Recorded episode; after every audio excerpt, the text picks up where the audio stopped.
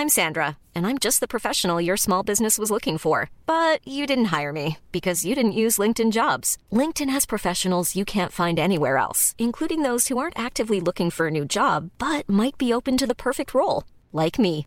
In a given month, over 70% of LinkedIn users don't visit other leading job sites. So if you're not looking on LinkedIn, you'll miss out on great candidates like Sandra. Start hiring professionals like a professional. Post your free job on linkedin.com/people today. Even on a budget, quality is non-negotiable. That's why Quince is the place to score high-end essentials at 50 to 80% less than similar brands. Get your hands on buttery soft cashmere sweaters from just 60 bucks, Italian leather jackets, and so much more. And the best part about Quince, they exclusively partner with factories committed to safe, ethical, and responsible manufacturing. Elevate your style without the elevated price tag with Quince. Go to quince.com slash upgrade for free shipping and 365-day returns. Quality sleep is essential. That's why the Sleep Number Smart Bed is designed for your ever evolving sleep needs. Need a bed that's firmer or softer on either side? Helps you sleep at a comfortable temperature? Sleep Number Smart Beds let you individualize your comfort so you sleep better together.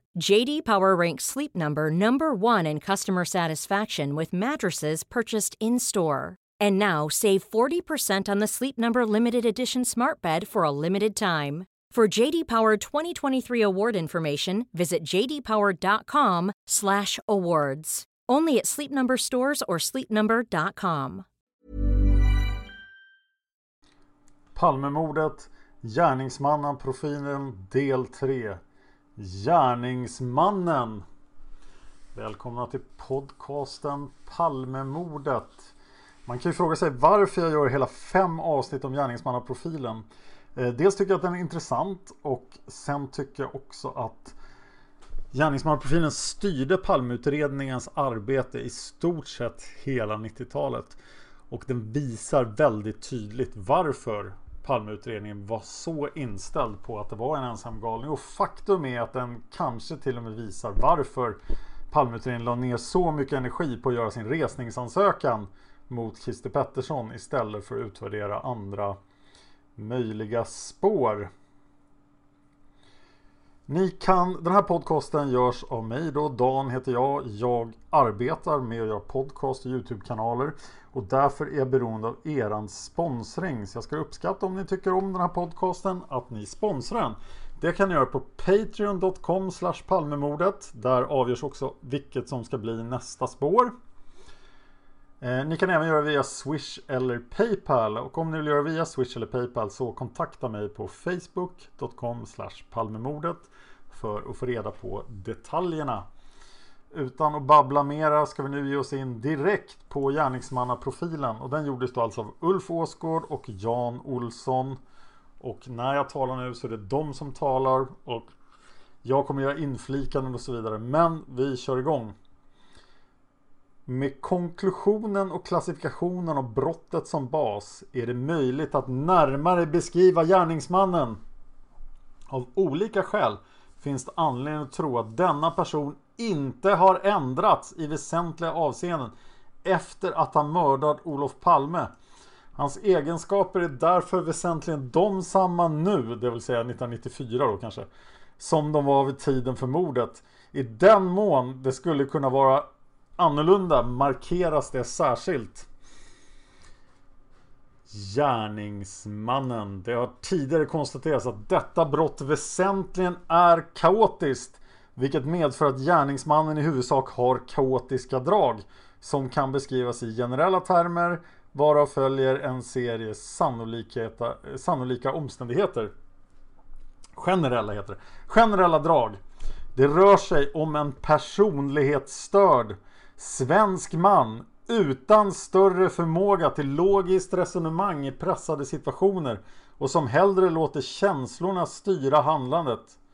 Gärningsmannen är en driftstyrd person som därmed har svårigheter i interaktionen med andra människor. En sån person har vanligen en bakgrund kantad av diverse misslyckanden. Och dessa förhållanden i kombination ger hans aktuella liv en speciell kontur av kantighet, rigiditet och originella levnadsomständigheter. Om gärningsmannens personlighet då. Den närmare arten av personlighetsstörning låter sig inte som tidigare påpekats beskrivas närmare. En br ett brott av denna typ begås, begås dock vanligen av personer med psykopatiska drag. Gärningsmannen är således en intolerant, illojal och hänsynslös person som styrs av impulser, hugskott och infall. Därmed finns ett drag av rastlöshet och bristande uthållighet som visar sig på många av livets områden. En konsekvens av den störda personligheten hos gärningsmannen är svårigheten att relatera till andra och upprätthålla vänskapsrelationer och andra relationer. I grund och botten är gärningsmannen rädd för konfrontation men han drar sig inte för att söka den om det skulle tjäna hans syften. Det finns ett betydande förakt för andra och förakt för svaghet som tar sig uttryck i fördomsfullhet och tendens till snara omdömen om andra. Omdömen som till sin karaktär är rigida och bristfälligt nyanserade. Ytligt sett kan gärningsmannen säkert framstå som självsäker genom sin självhävdelse men i andra avseenden framstår han som uppblåst och oäkta vilket avspeglar en brist på inre kompass. Om gärningsmannens levnadsvanor. Den störda personligheten för med sig att gärningsmannen lever ett liv fattigt på omväxling och utan större ambitioner. Han trivs bäst i sin ensamhet men ägnar sig inte åt krävande hobbys. Hans liv kan för omgivningen te sig händelsefattigt och tråkigt. Han är politiskt ointresserad men det finns troligen ett betydande hat mot samhället och dess representanter som har sin grund i hans egna svårigheter i livet. Gärningsmannen är troligen därför inte medlem av föreningar eller samfund men kan naturligtvis sympatisera med eller intressera sig för organisationer eller tankesystem med originell eller avvikande framtoning. Även om mötet med Olof Palme var slumpmässigt är det möjligt att gärningsmannen kan ha kartlagt Palme eller andra viktiga personer under till synes planlöst vandrande kring deras bostäder och arbetsplatser. Gärningsmannen synes ha viss vana av skjutvapen. Det mest sannolika att han fullgjort åtminstone en del av värnplikten som ju ger vana vid skjutvapen. Han kan även ha skaffat sig vana på egen hand på avlägsna orter men det är även tänkbart att han då och då besökt en skjutbana vilket medför att han kan vara känd där. Med tanke på gärningsmannens hantering av vapnet synes det ha särskilt värde för honom. Det avspeglar möjligen ett större vapenintresse som i så fall torde vara känt för delar av hans omgivning. Om gärningsmannens fysik. Gärningsmannens fysiska karaktäristika framgår av vittnesuppgifter men kan även härledas från analysen av materialet. Det framgår därvid att gärningsmannen är cirka 180 cm lång och är relativt kraftigt byggd. Han är högerhänt och han förefaller inte vara vältränad. Ryan Reynolds här från Mint Mobile. Med priset på nästan allt som går upp under inflationen, trodde vi att vi skulle bring våra priser down. So to help us, we brought in a reverse auctioneer, which is apparently a thing. Mint Mobile unlimited premium wireless. Have to get 30, 30, bit to get 30, bit to get 20, 20, 20, bit to get 20, 20, bit to get 15, 15, 15, 15 just 15 bucks a month. So, Give it a try at mintmobile.com/switch. slash $45 up front for 3 months plus taxes and fees. Promo rate for new customers for limited time. Unlimited more than 40 gigabytes per month slows. Full terms at mintmobile.com. If you're looking for plump lips that last, you need to know about Juvederm lip fillers. With Juvederm Volbella XC and Juvederm Ultra XC, your lip look, whether it's subtle or bold, can last up to one full year with optimal treatment and no additional maintenance. Find a licensed specialist and see if it's right for you at juvederm.com today. That's J U V E D E R M.com. Add fullness to lips in adults over 21 with Juvederm Volbella XC or Juvederm Ultra XC. Do not use if you have severe allergies or a history of severe allergic reactions, or if you're allergic to lidocaine or the proteins used in Juvederm. Tell your doctor if you have a history of scarring or taking medicines that decrease the body's immune response or that can prolong bleeding. Common side effects include injection site redness, swelling, pain, tenderness, firmness, lumps, bumps, bruising, discoloration, or itching. As with all fillers, there's a rare risk of unintentional injection into a blood vessel, which can cause vision abnormalities, blindness, stroke, temporary scabs, or scarring. For full important safety information, visit juvederm.com. I'm Sandra, and I'm just the professional your small business was looking for. But you didn't hire me because you didn't use LinkedIn jobs. LinkedIn has professionals you can't find anywhere else, including those who aren't actively looking for a new job but might be open to the perfect role, like me. In a given month, over 70% of LinkedIn users don't visit other leading job sites. So if you're not looking on LinkedIn, you'll miss out on great candidates like Sandra. Start hiring professionals like a professional. Post your free job on linkedin.com slash people today. Om gärningsmannens ålder. Brott av detta slag begås oftast av män under 30 år. Men med tanke på det motiv som ligger närmast till hands, ett utpräglat Palmehat, är det sannolikt att gärningsmannen är äldre än 30 år. För att ett hat mot en person ska bli så utpräglat torde det kräva att man levt under Palmes era och gradvis byggt upp en aversion mot personen Olof Palme. De vittnen som sett gärningsmannen synes till övervägande del ha uppfattat honom vara kring 40 år. Det förefaller rimligt, men man bör tänka på möjligheten att en ensamvarg kan se betydligt äldre ut än sin kronologiska ålder. Det innebär att gärningsmannen är född tidigast 1938 och senast 1958. Men mest sannolikt under 40-talet. Om gärningsmannens familjära bakgrund. Kaotiska brottslingar har ofta en kaotisk bakgrund där framförallt fadern och relationen till honom präglat det fortsatta livet. De svårigheter som funnits kring fadern behöver dock inte ha visat sig att han i sin tur är eller varit känd för myndigheter. Men han kan ha haft alkoholproblem och äktenskapet mellan föräldrarna kan ha haft andra påfrestningar som till exempel misshandel i hemmet. Gärningsmannens kontakt med föräldrarna, om de överhuvudtaget finns i livet, är troligen minimal. Av väsentligen okänd anledning är kaotiska brottslingar ofta födda sent i en syskonskara.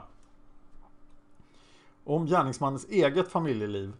Gärningsmannen umgås sannolikt endast sporadiskt med kvinnor och bor och lever ensam. Gärningsmannen har troligen inga barn. Om gärningsmannens utbildning. Det mest sannolika är att gärningsmannen är lågutbildad. I varje fall har han inte genomgått högskolestudier. Det är vidare troligt att han inte har någon avancerad yrkesutbildning. Om gärningsmannens arbete. Till följd av utbildningsnivån har gärningsmannen, om han inte är långtidsarbetslös, ett okvalificerat arbete i vilket arbetsuppgifterna inte innebär vidlyftigare kontakter med andra människor. Sannolikt, sannolikt har gärningsmannen bytt arbeten många gånger. Med tanke på arten av hans personlighetsstörning är det inte sannolikt, sannolikt att han arbetat längre tid i arbete som innebär djupare kontakt med andra människor. Framförallt har gärningsmannen inte jobbat med vårdarbete. Om gärningsmannens ekonomi. Av ovan angivna förhållanden följer att gärningsmannen lever på en låg ekonomisk nivå där utrymme för till exempel egen bil torde vara begränsat. Troligen bor han i en hyresrätt med relativt låg hyra med därav följande bostadsstandard. Om gärningsmannens kontakt med den psykiatriska vården. Den typ av störning gärningsmannen troligen har brukar vanligen inte leda till kontakter med den psykiatriska vården. I varje fall inte under frivilliga former och i varje fall inte under 80-talet. Tillståndet påverkas inte i väsentlig del av medicinering och psykoterapi brukar endast kunna åstadkomma marginella förändringar. Således är det inte troligt att gärningsmannen har eller har haft psykiatriska vårdkontakter. Gärningsmannen, gärningsmannens kontakt med annan sjukvård. I beskrivningen av gärningsmannen anges att han rört sig klumpigt eller möjligen haltat något. Det finns således en möjlighet att han haft eller har en rygg, höft, knä eller fotledsåkomma åkomma som kan ha föranlett vård såväl akut vid ett skadetillfälle som i öppenvård för uppföljning eller eventuell sjukgymnastik. Viss konsumtion av smärtstillande läkemedel kan därför ha förekommit. I detta sammanhang kan det även kommenteras att gärningsmannen troligen har ett synfel. När han syns vid biografen strax innan Palme kommer ut har gärningsmannen glasögon. Under förföljandet på Sveavägen, mordet och flykten har han inte glasögonen på sig. I profilen Ja, i, i profilen eh, som vi skrev först, för de gjorde ju tre versioner av den här profilen, så hade de sagt att han hade ålderssynfel. Men nu har de kommit fram till att han lika gärna hellre skulle kunna vara närsynt. Vilket möjligen skulle kunna förklara varför han följer efter paret Palme så nära. Varför han tar tag i Palme och varför han tvekar en kort stund innan han bestämmer sig att springa från mordplatsen. Kanske för att han utan glasögon inte får den totala överblicken över situationen. Och här kommer vi till en väldigt intressant del av gärningsmannaprofilen som ja, om ni kommer ihåg era Christer A. GH avsnitt så ser ni hur massor i den här gärningsmannaprofilen pekar mot honom. Men Christer Pettersson då? Ja, nu kommer avsnittet om gärningsmannens missbruk. Det är naturligtvis inte ovanligt att personer av den halt som här beskrivs är missbrukare och då vanligen av alkohol eller amfetamin.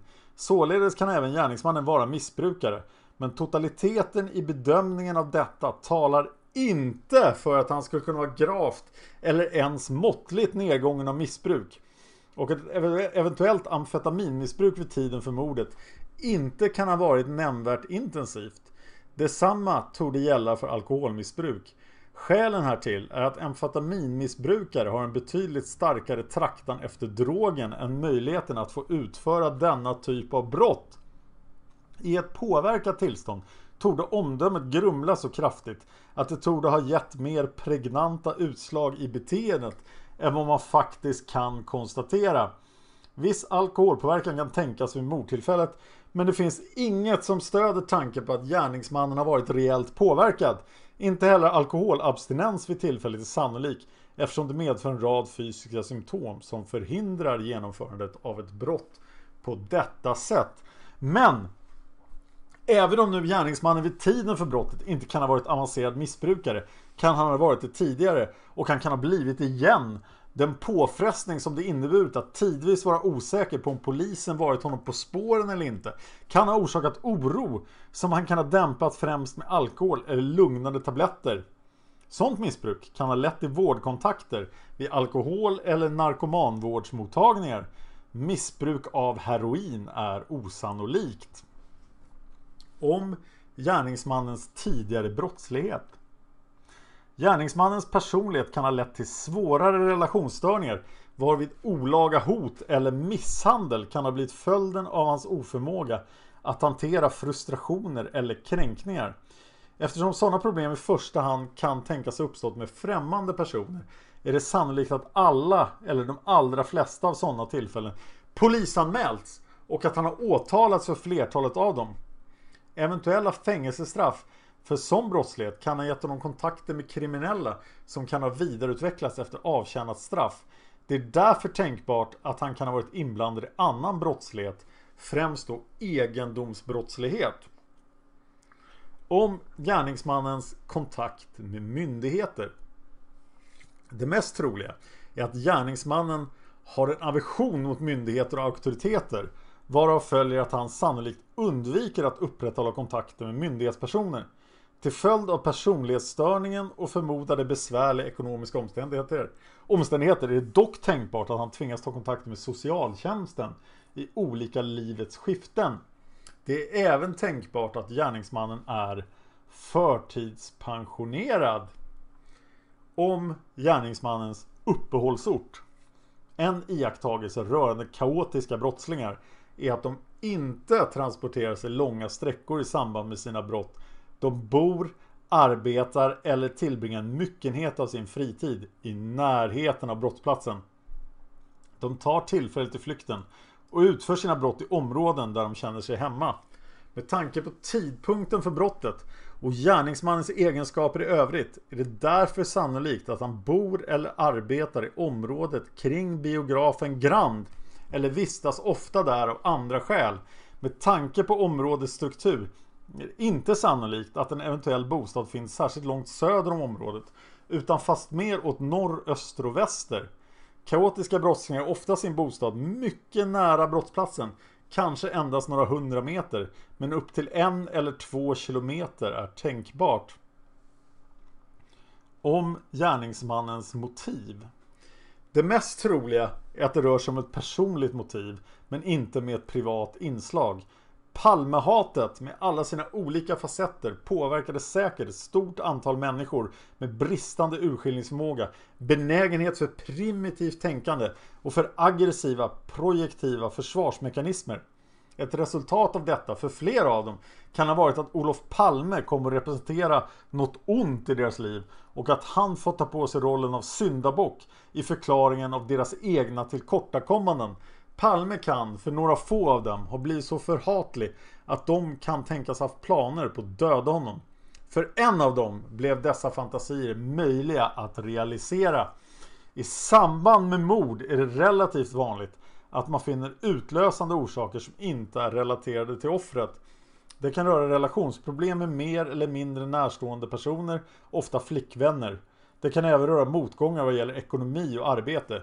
I utvärderingen av potentiellt misstänkta kan det därför vara värde att söka efter sådana händelser. Om gärningsmannens uppträdande efter gärningen Initialt förelåg sannolikt en rädsla för att bli gripen till följd av den enorma uppmärksamhet som brottet fick. Eventuellt kan denna rädsla ha lett till ånger och eventuellt till självmord. Men det är mindre sannolikt. Så småningom har gärningsmannen uppnått allt större säkerhet i takt med att utredningen tidigt kantrade och massmedias rapportering endast rörde konspirationer. I samband med den enorma uppståndelsen och problemen efter brottet torde gärningsmannen haft rent triumfatoriska upplevelser när den ena ministern efter den andra tvingades avgå, liksom den ena polischefen efter den andra. Utan att han direkt behövt ange det egna gärningsmannaskapet bör de här händelserna ha kommenterats av gärningsmannen. Här har han nämligen haft chans att lätta lite på det inre trycket utan att behöva avslöja sig. Så småningom kan en känsla av ensamhet ha uppstått till följd av en önskan att inte avslöja sig parad med en bubblande oro inför att vara den som sköt Olof Palme som har trott att många människor kanske önskat. Så småningom kan en känsla av besvikelse och tomhet ha uppstått efter den definitiva förlusten av hatobjektet. Det innebar ju att det inte längre fanns någon Olof Palme att rikta hatkänslorna mot. Under förutsättning att gärningsmannen inte är identisk med Christer Pettersson torde han vid tiden för rättegången mot denna upplevt en påfallande grad av säkerhet och triumf.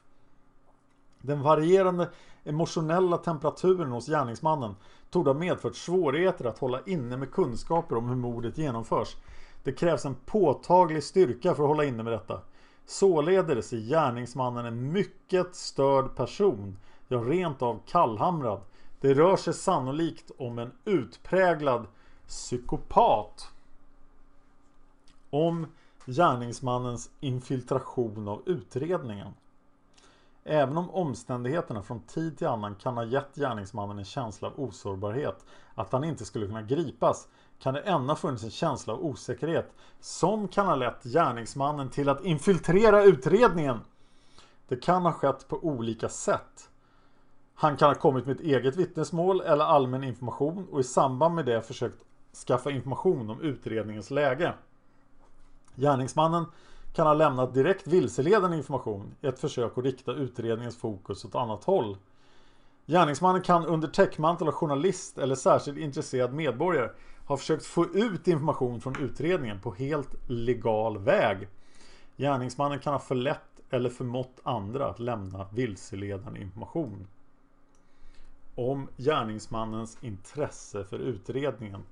Kaotiska brottslingar brukar vanligen inte följa den massmediala redovisningen av sina brott.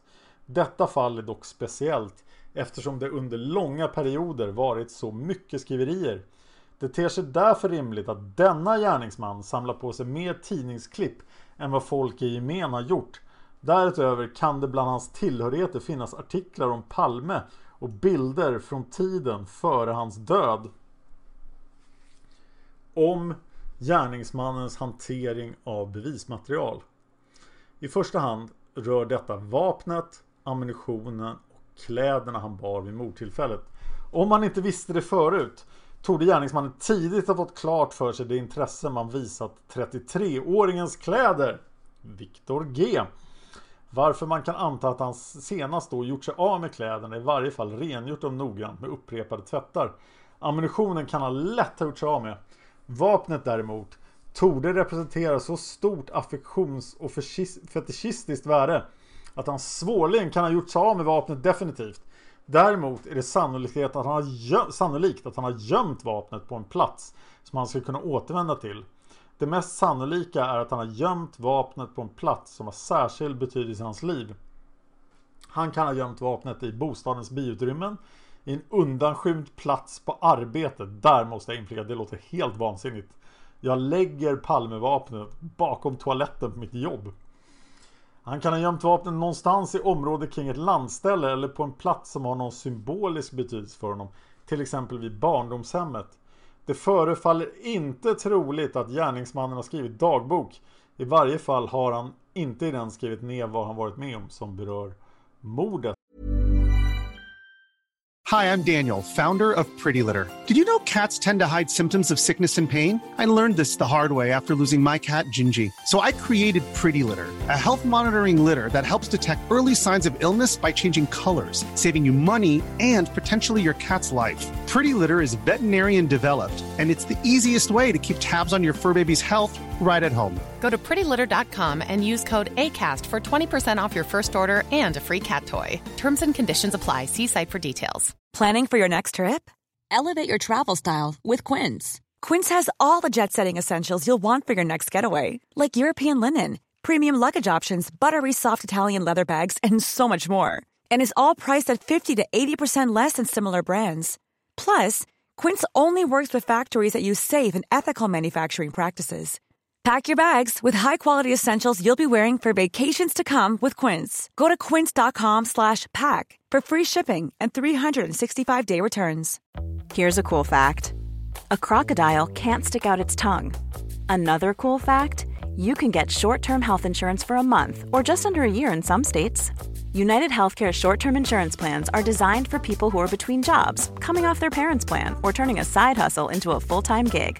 Underwritten by Golden Rule Insurance Company, they offer flexible, budget friendly coverage with access to a nationwide network of doctors and hospitals. Get more cool facts about United Healthcare short term plans at uh1.com.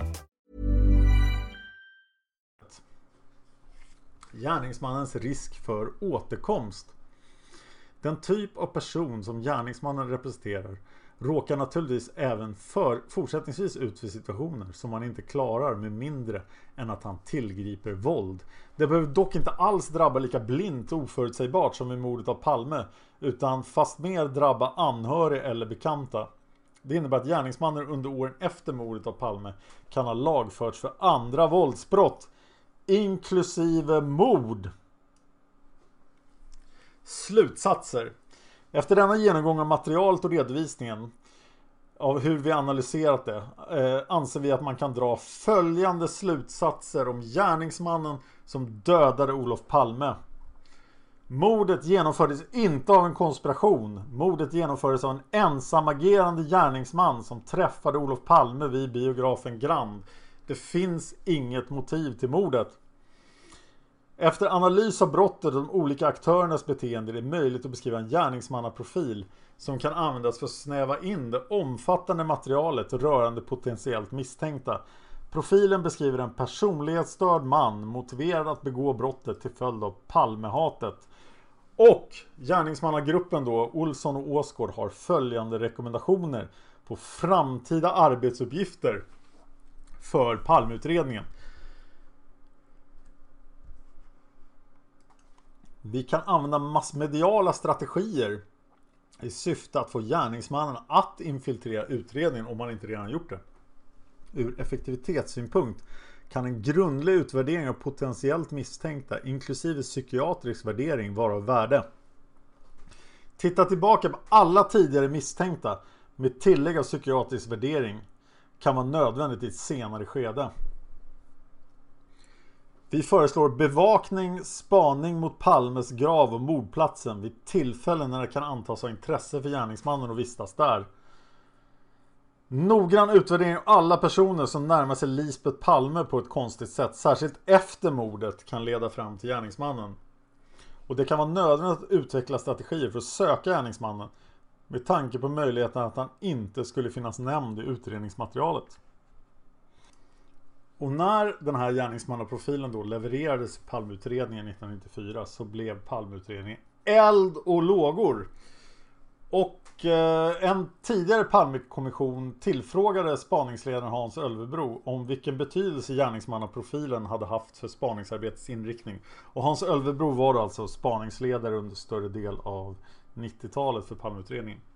Och det här är Hans Ölvebros svar. Ja, på något sätt fick jag en bekräftelse då i spaningslinjen på att det vi själva hade trott hela tiden efter att ha tagit del av materialet, det anser andra också. Därför kunde vi på något sätt officiellt säga att nu tänker vi inte lägga något mer arbete på konspirationer. Utan nu satsar vi alla våra resurser på det som vi tror är lösningen, eller där lösningen finns. Så den här gärningsmannaprofilen hade alltså effekten att leda Palmeutredningen att leta efter ensamma galningar. Och i nästa avsnitt ska vi se om de hittade några ensamma galningar. Och det här var det absolut mest chockande när jag själv läste gärningsmannaprofilen. För att det fanns väldigt, väldigt många ensamma galningar. Som behövde utredas.